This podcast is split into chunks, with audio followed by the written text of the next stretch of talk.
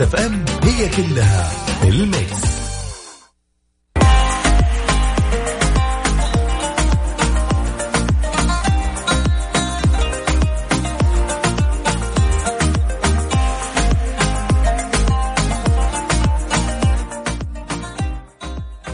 بسم الله الرحمن الرحيم. السلام عليكم ورحمة الله وبركاته.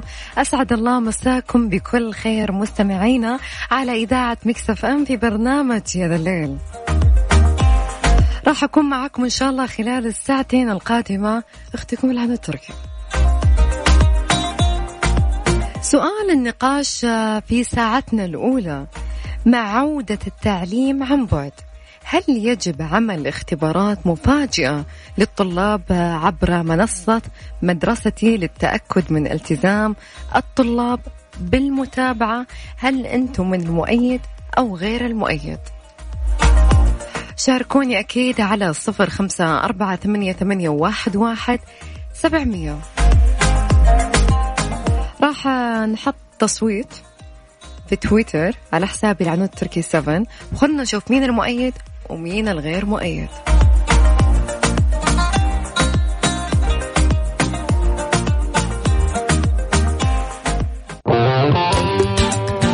يا ذا الليل مع العنود وعبد الله الفريدي على Mix FM Mix FM هي كلها في ال Mix.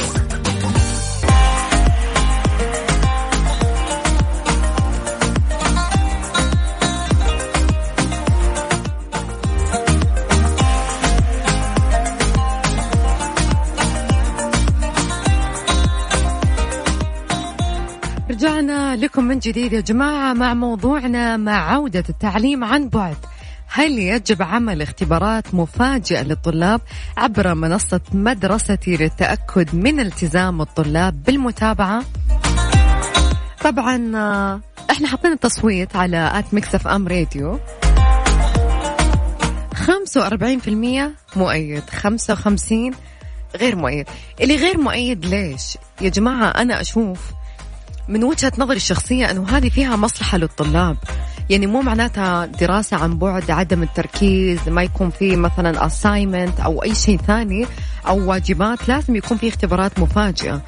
لازم يكون الطالب على دراية بالكامل. دائما يكون يلم بالموضوع بالمادة بالكامل مو أنه يطنشها مو بس أهم شيء يحضر الحصص وخلصنا. فأنا صراحة مع ومؤيد وبقوة. أعطوني رأيكم اللي حاب يطلع معنا على الهواء على صفر خمسة أربعة ثمانية, ثمانية واحد, واحد سبعمية.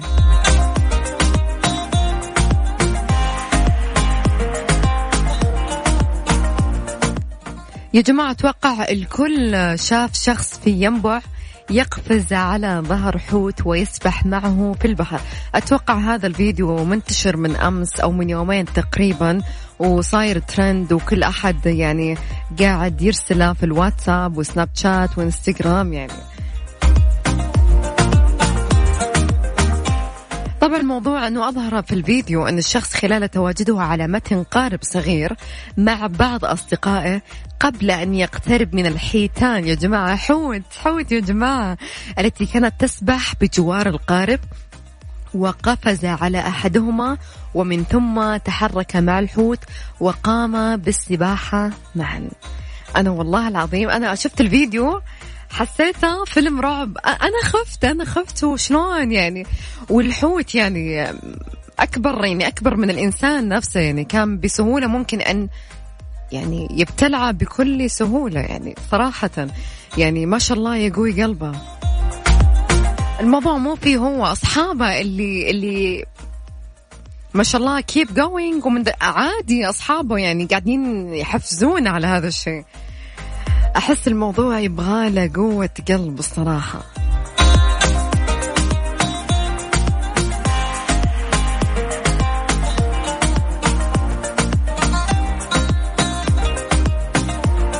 يا جماعة خلونا اليوم نعرف عن آلام الأبهر ونعرف وش أسبابها وطرق الوقاية والعلاج.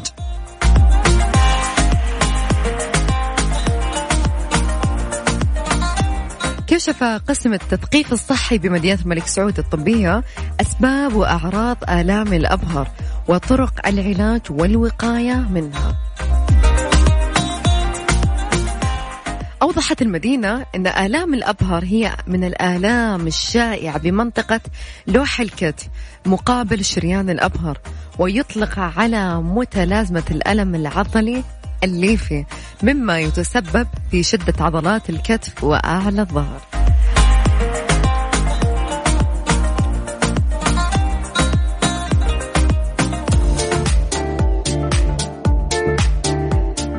طبعا ولفت إلى أن أعراض هذا المرض تتمثل في وجود ألم شديد ومستمر ومتزايد من الوقت للآخر في تلك المنطقة. يعني تجيك أيام خفيفة أيام ثقيلة.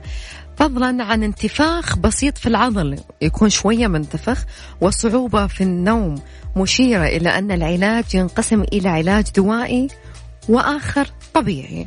وأبانت أن أسباب هذا الألم هو حدوث شد عضلي حاد وكذلك الضغوط النفسية والإجهاد. وأوصت بعدة طرق للوقاية من ألم أبرزها. يا جماعة لما يروحون النادي الناس لازم تسوون إحماء قبل التمارين لازم تحمون الجسم شوية قبل ما تدخلون في التمارين الشديدة وأداء التمارين بالشكل الصحيح وتخفيف التوتر والضغوط النفسية.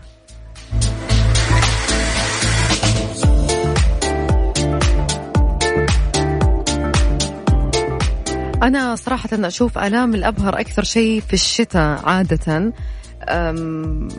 صراحة يعني لما الواحد يدخل على الجيم ويكون الجو بارد جدا وأنت مثلا ما تقوم بالإحماء في جسمك على طول تدخل على إنه تمارين وأنت ما حميت الجسم ففجأة على طول شد عضلي.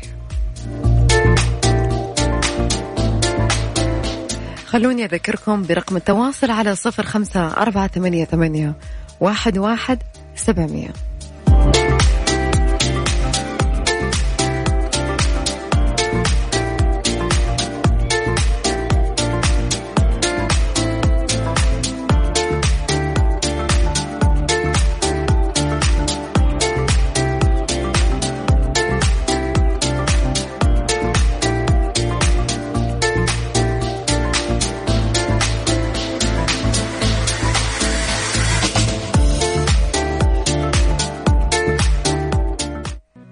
خلونا يا جماعة نروح نسمع أغنية هانت عليك.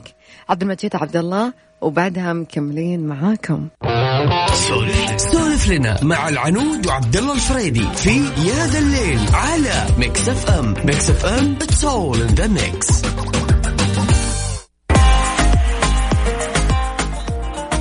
خلونا نقرأ تعليقات اللي وصلت لنا. فجر تقول الله يخليكم. لا أكيد غير مؤيد. لا والله بنموت.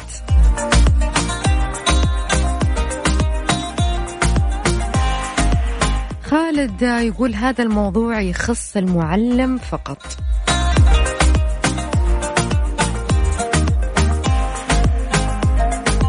ليلى تقول اللي حاطين مؤيد هذولي المدرسين والمتخرجين.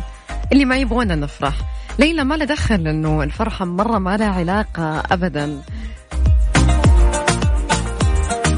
طارق يقول اختبارات بأوقات معلومة آه، كأنها مداهمة على ناس مشكوك في أمرهم. أنا غير مؤيد لازم ينعطى خبر من قبل. عهود تقول لابد من الاختبارات أكيد وأنا معاها ومؤيدة وبقوة لكن غير مفاجئة أكيد لا. وداد تقول لا لا أكيد لا مستحيل لا طبعا. وداد وصلت لنا كل الرفض بكل الكلمات. يعني وصلت يا وداد. أميرة تقول فوق عن البعد كمان اختبارات مفاجأة كذا كثير علينا. مشاري من المدينة يقول أنا ما عندي مشكلة يسوون اختبارات بس يعلمونا بالاختبار قبل يسوونه على الأقل أقلها بيوم.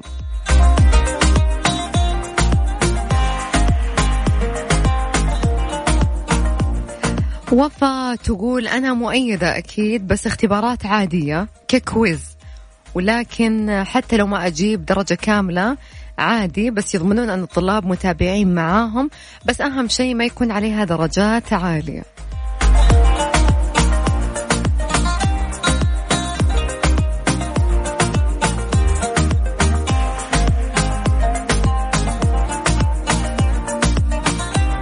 محمد يقول لا طبعا أكيد بتفوتني. محمد أنت ليش حطيتنا بتفوتك؟ أنت لو كنت يعني مرابط على الموضوع أو مستمر مع الدراسة يعني يوم بيوم ما راح يفوتك شيء.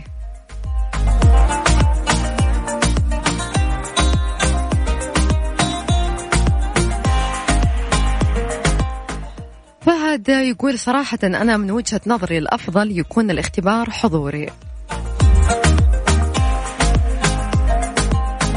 أمجاد تقول بالنسبة لي كطالبة ثانوي أحس من الأفضل أن اختباراتنا مفاجئة أو أسبوعية أولا راح يساعدنا بتذكر دروسنا وما راح يخليها صعبة علينا بالنهائي ويخلينا مركزين طول الفترة ونستمر بالدراسة يوم بيومه.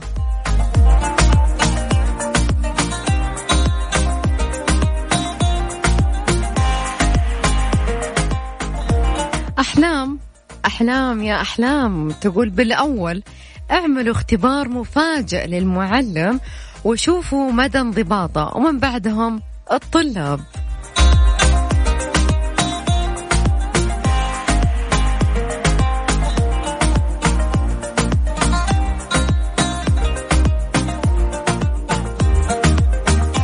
في أحد صراحة شاركنا بس ما أعرف آه، اسمه مين.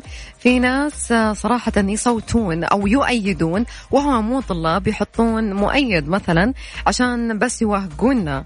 نبي موقع يصوتون فيه بس الطلاب عشان يكون في عدل ومصداقية بالقرار. يا جماعة ترى هو سؤال نقاش لا أكثر ولا أقل. طولوا بالكم شوي.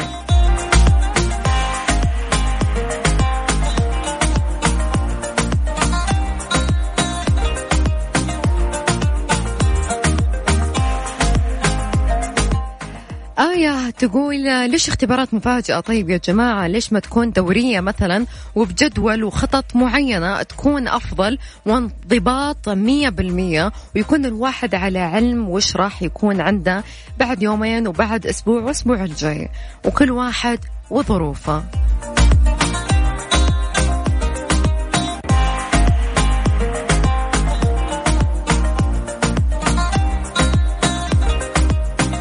في أحد صراحة علق على موضوع أنه أصلا التعليم عن بعد ما أثبت جدارته كمان راح يختبرونا والله لا مستحيل ما أصدق ما أحس أنه ممكن أسويها.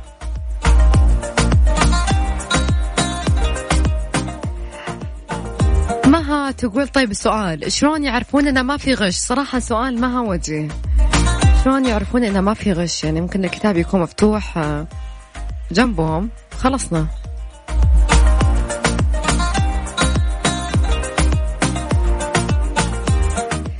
لما لما تقول حلوة بعد اختبارات مفاجئة عشان أضرب بالكمبيوتر على الأرض وينكسر وأرتاح.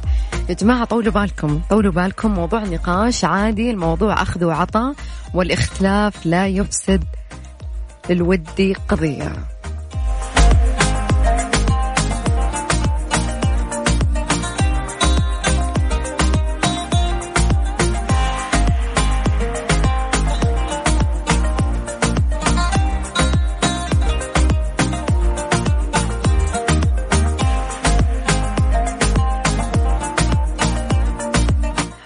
مؤيد يقول لا لا لا ما شاء الله ما أدري كم حاط من لا يمكن ثلاث سطور ما أدري أربع سطور وصل صوتك يا مؤيد والله وصل.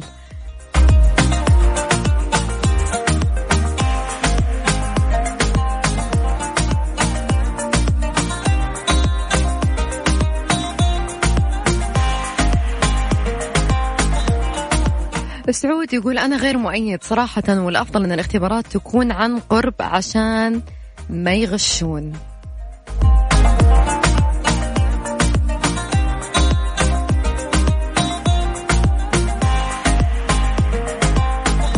يا جماعة طولوا بالكم. خلونا نطلع فاصل وبعدها مكملين معاكم على صفر خمسة أربعة ثمانية, ثمانية واحد, واحد سبعمية. سولف لنا. مع العنود وعبد الله الفريدي في يا ذا الليل على Mix FM Mix FM it's all in the mix آخر التصويت صراحة 46 زادوا مؤيد و54 غير مؤيد. إلى هنا مستمعين وصلنا لنهاية ساعتنا الأولى معاكم بس لسه باقي ساعتنا الثانية. خليكم معانا.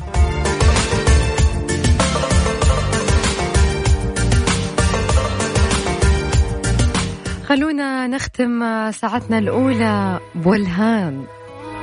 راشد الماجد وبعدها مكملين معاكم طبعا من كلمات رمز.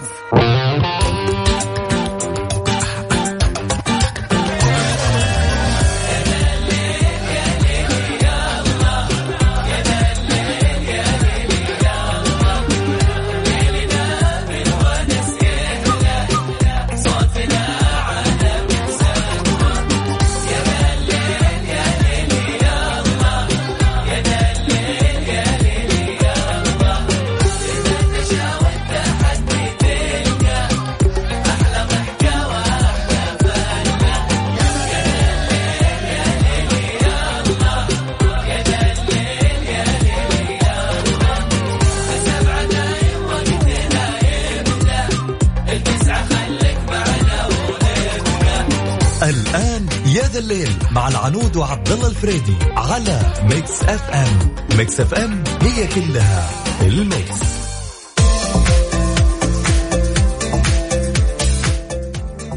مساكم الله بالخير مرة ثانية وحياكم الله والناس اللي انضموا لنا من جديد. ساعتنا الثانية في برنامج يا ذا الليل يا جماعة Netflix صار فيها دراما السعودية موجودة. يعني اللي عندهم account في Netflix فتلاقون مسلسلات خليجية وفي كمان مسلسلات دراما سعودية غير إنه كمان فيها أفلام سعودية. موضوعنا اليوم راح نتكلم عن برأيكم.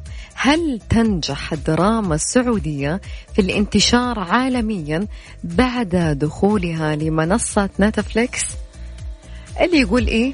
يقول لي ليش؟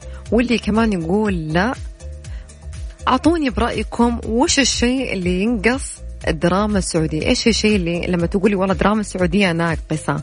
طب إيش اللي ينقصها من وجهة نظرك أنت؟ شاركوني على صفر خمسة أربعة ثمانية, ثمانية واحد, واحد سبعمية.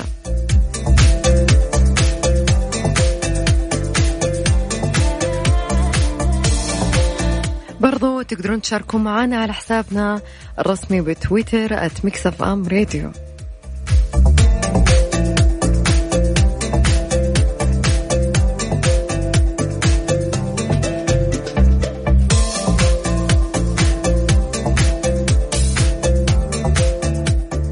توقعات بتأخر طرح آيفون 12 شهرا إضافيا وحذف ويتشات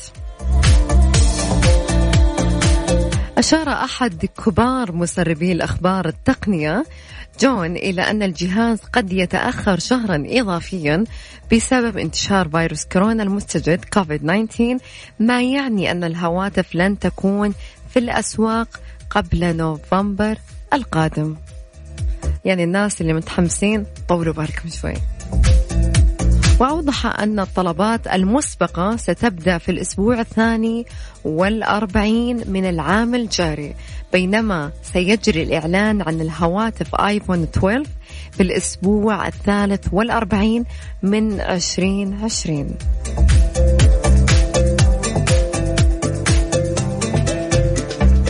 وتواجه أبل مشكلة أيضا تضاف إلى تأخر موعد طرح الهواتف بعد إعلان الرئيس الأمريكي عزمه حظر التعاملات المالية مع تطبيق ويتشات الصيني رغم تحذيرات من تأثير هذا اقتصاديا على مبيعات الآيفون في الصين التي تستهلك ثلث مبيعات آيفون عالميا.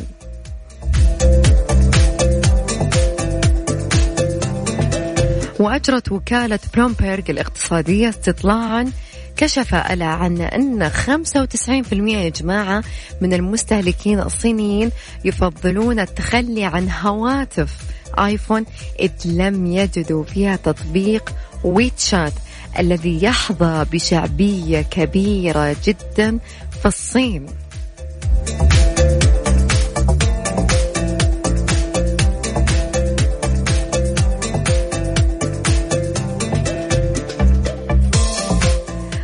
أعلنت الهيئة العامة أو الهيئة الوطنية عفوا للأمن السبراني إصدار وثيقة المعايير الوطنية للتشفير وذلك ضمن جهود الهيئة واختصاصها بوضع السياسات والمعايير والضوابط المتعلقة بالأمن السبراني بالمملكة.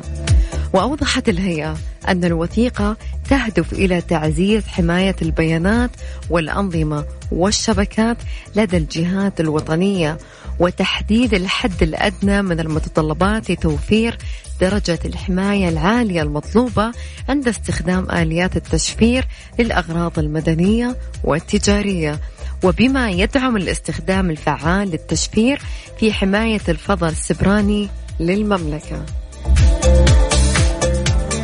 ولفتت إلى أنه جرى تطوير الوثيقة بناء على آخر ما توصلت إليه الدراسات والأبحاث في هذا المجال ووفق أفضل الممارسات والمعايير العالية والعالمية فضلا على دراسة أنظمة وآليات تشفير مطبقة عالميا وتقييم تجارب عدد من الدول مع مراعاة طبيعة الاحتياج والمتطلبات الوطنية في هذا المجال.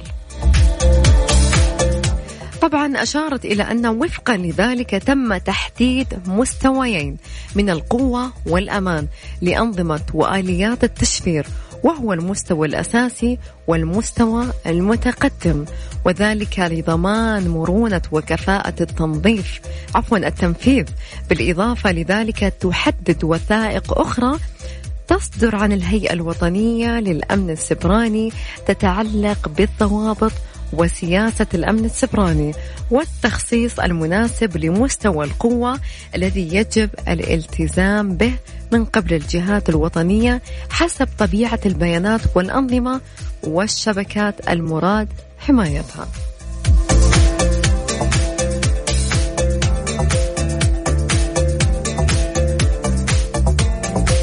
خلوني أذكركم في موضوع ساعتنا الثانية برأيكم هل تنجح الدراما السعودية في الانتشار عالميا بعد دخولها منصة نتفليكس؟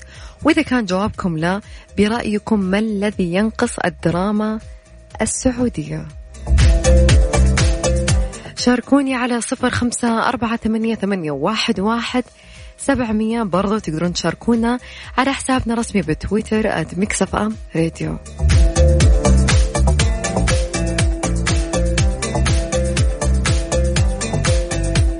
خلونا نطلع فاصل قصير وبعدها مكملين معاكم. يا فهدة بس ثواني وأرجع أتواصل معك.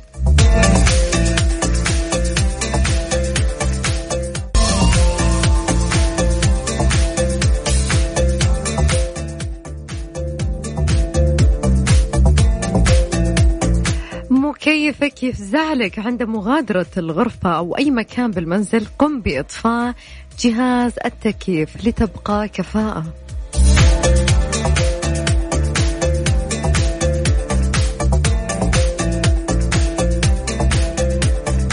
يا جماعة خلوني أذكركم آه، في موضوع ساعتنا الثانية. برأيكم هل تنجح الدراما السعودية في الانتشار عالميا بعد دخولها منصة نتفليكس؟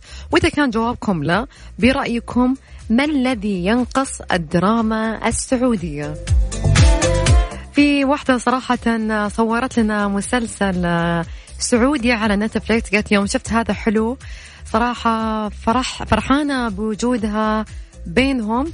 أهم شيء يا عنوش يا عنود عفوا طنش تعش. بس ما قلتينا اسمك ومن وين تكلمينا وإيش المسلسل السعودي اللي قاعدة تتابعينه على نتفليكس؟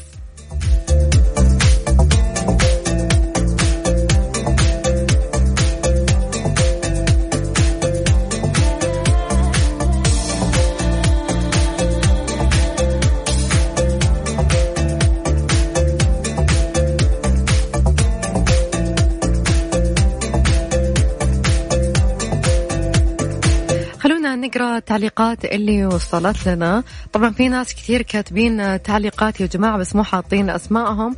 في شخص يقول اليوتيوب أفضل بكثير وخصوصا بالتلفزيون لما راحوا نتفليكس محتواها صار أقل بكثير. أحمد يقول لا الدراما السعودية يبيلها تطوير أكثر لاحظت بأغلب مسلسلات السعودية أن التمثيل للأمانة سيء رغم أن في موهوبين موهوبين عفوا بالتمثيل زي عباس مشهور التيك توك لازم الكل يتعلم منه التمثيل. بلس على كذا التصوير مو شرط يكون في ظلام عشان يكون فخم. ابتكروا قصص جديدة وسيناريو مرتب وأحداث واضحة ومفهومة ولا تسبب ملل للمشاهد.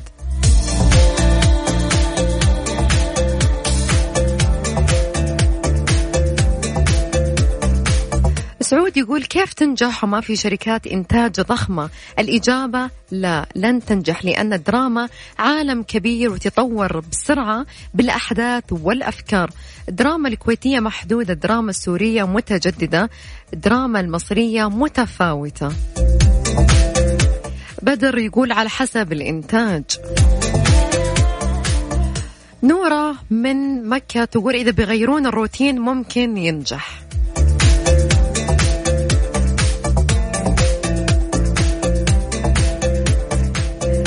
من الدمام تقول لا مستحيل تنجح والله ما تنجح كلها تمثيل تصنع ما عندهم إحساس التمثيل. هذا أولا. ثانيا القضايا المطروحة مستهلكة جدا منذ عقود في دول أخرى أو مصادمات المجتمع المحافظ. هذا أقل شيء لا أتابع لكن خلال مروري من القنوات أقع على مشهد بارد باهت. صراحة نوعا ما غبي ما أدري كيف أوصف. صراحة خليني ساكتة أحسن. علي شهري يقول نبي النجاح داخليا أولا. عبد الرحمن يقول ما أعتقد أبدا لكن دخول منصة نتفليكس هو الخيار الصحيح. صراحة في واحد مو حاط اسمه لكن كتب نعم راح تنجح وراح تنجح. الدراما السعودية بالمنصات العالمية.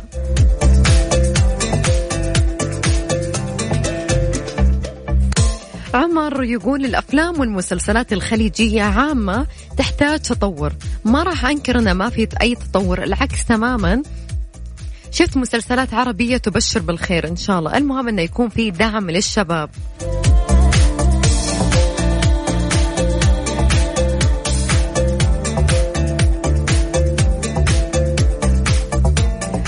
سلطان يقول بصراحة أنا راح أقول رأيي. كل الأعمال السعودية لا تمثل الحقيقة. والشعب صراحة صاحي وفاهم أنه هذا الشيء غير حقيقة.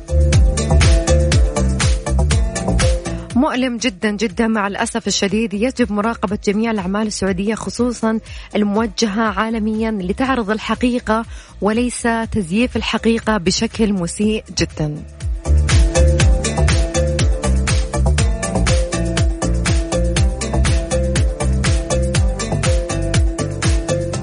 شاكر يقول لدينا كل شيء إلا دراما. الكويتية متقدمة عنا بهذا المجال بسنين ضوئية جدا.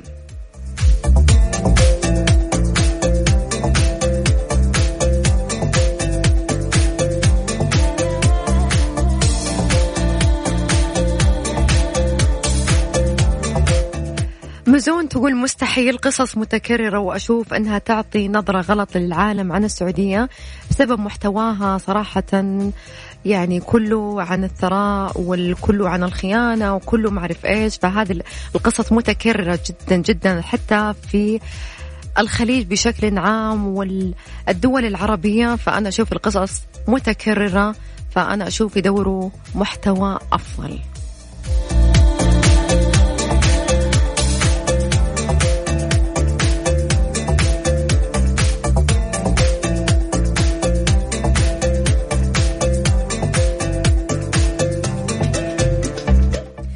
فاتن تقول لا ما نحتاج انتشار نحتاج أفكار وسيناريو محبوكة فعلا صح وقصص حماسية وغير مملة وغير المعتادة في كل المسلسلات الخليجية.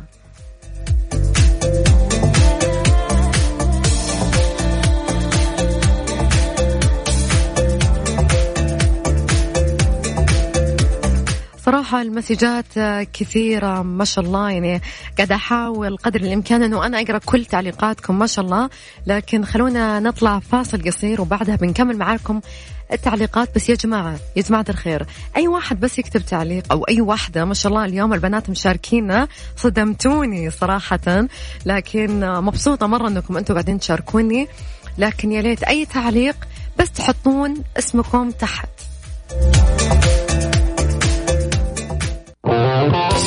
سولف. لنا مع العنود وعبد الله الفريدي في يا ذا الليل على Mix FM Mix FM it's all in the mix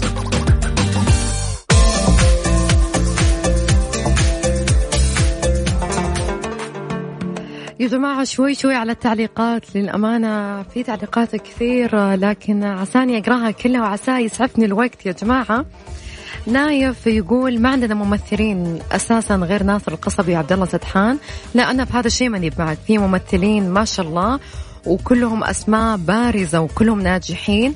أول شيء راح أقول من رأيي الخاص أنا كنايف ضعف في الممثلين. ثانيا ما عندنا كتاب يخليك تحبين القصة. حتى الإخراج نوعا ما سيء أنا أتابع دراما المصرية ممتازة للأمانة والسورية متجددة تدرس لكن عندنا شيء للأمانة أقل مستوى من الخليج. نتمنى التطور.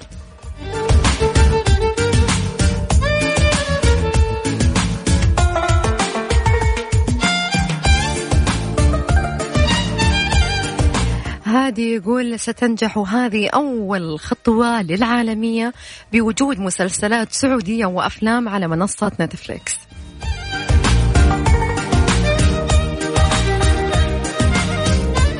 أريج عبد الله تقول راح تنجح وأنا متفائلة جدا.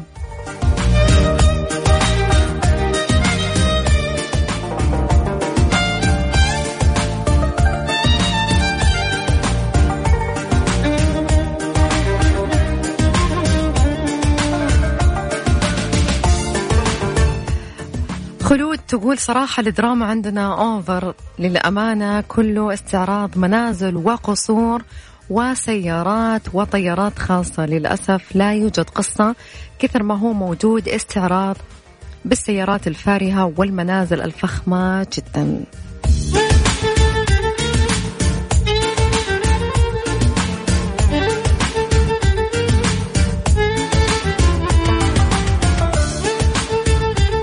نواف يقول لا راح تنجح وراح تنجح وراح نوصل للعالمية الله عليك يا نواف يعطيني طاقة إيجابية صراحة حنين تقول يا جماعة ليش التحطيم؟ إي والله صادقة يا جماعة إيش فيكم أنتم؟ ليش التحطيم يعني؟ خلونا متفائلين شوية، خلونا ندعم يا جماعة حتى لو كان بتعليق. واحد صراحة كاتب أنا صراحة مو سعودي بس للأمانة في مسلسلات كثير شدتني في رمضان زي مسلسلات ناصر القصبي اللي هو مخرج سبعة والعاصوف وغيرها وغيرها وغيرها وسلبي كلها مسلسلات سعودية ناجحة مية بالمية. وأنا أقول أكيد راح تنجح. وأحبها كلها. عاصم أمسك بالخير.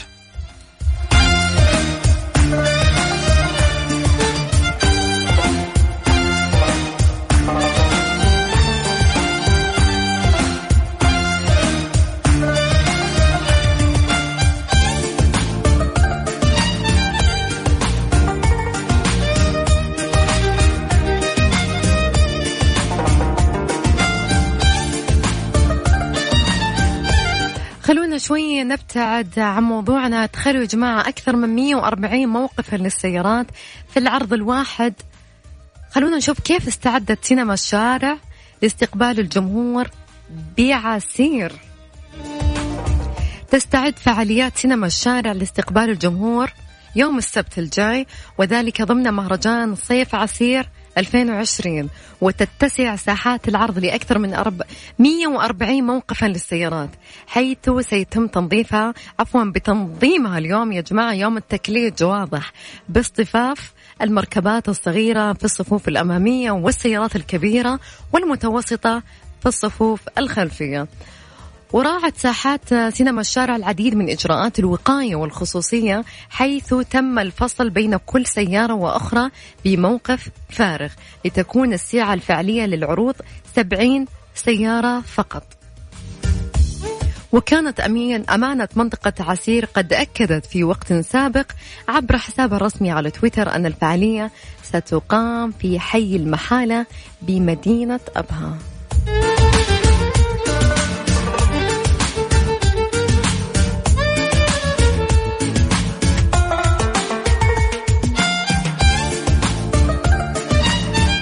أما موضوعنا الثاني أعلنت وزارة الثقافة إنشاء متحف موسيقي خاص بالفنان الراحل طارق عبد الكريم في مدينة في مدينة جدة البلد وذلك تقديرا لجهوده الذي قدمها في مجالات الثقافة والموسيقى بالمملكة.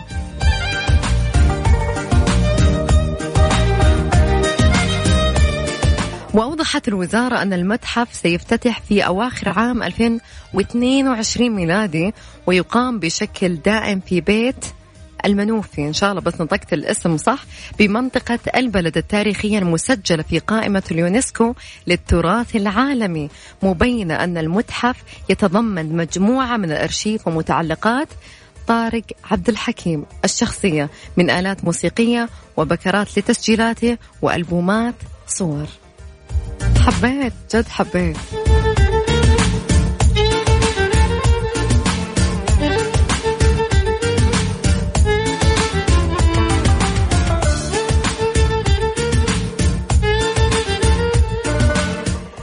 نورة يا نورة أول شيء مسيك بالخير تقول مع الحزم والإرادة والتحمس وقوة وراح ينجح أكثر وأتمنى أني أشوف دراما حلوة نستفيد منها وناخذ اللي يعجبنا. واللي ما يعجبنا نطنشه. لا نعطيه أهمية. نورة يعطيك العافية.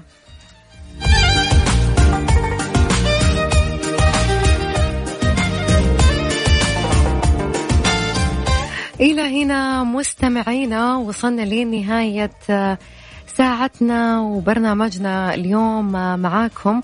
أتمنى كانت آه، ساعتين كذا خفيفة عليكم زي ما كانت خفيفة علي. أتمنى لكم ليلة سعيدة. في أمان الله. كنت معاكم. أختكم العنود تركي انتظروني بكرة في نفس الوقت. والله يسهل لكم.